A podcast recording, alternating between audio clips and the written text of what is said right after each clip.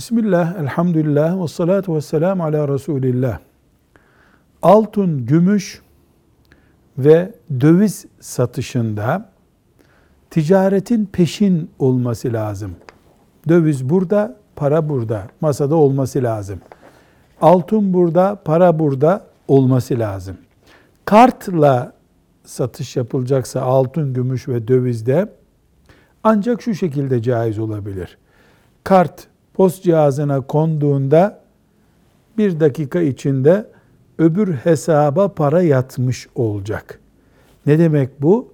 Yani taksitlendirmek için kullanılan para kartından altın, gümüş, döviz ticareti yapılamaz.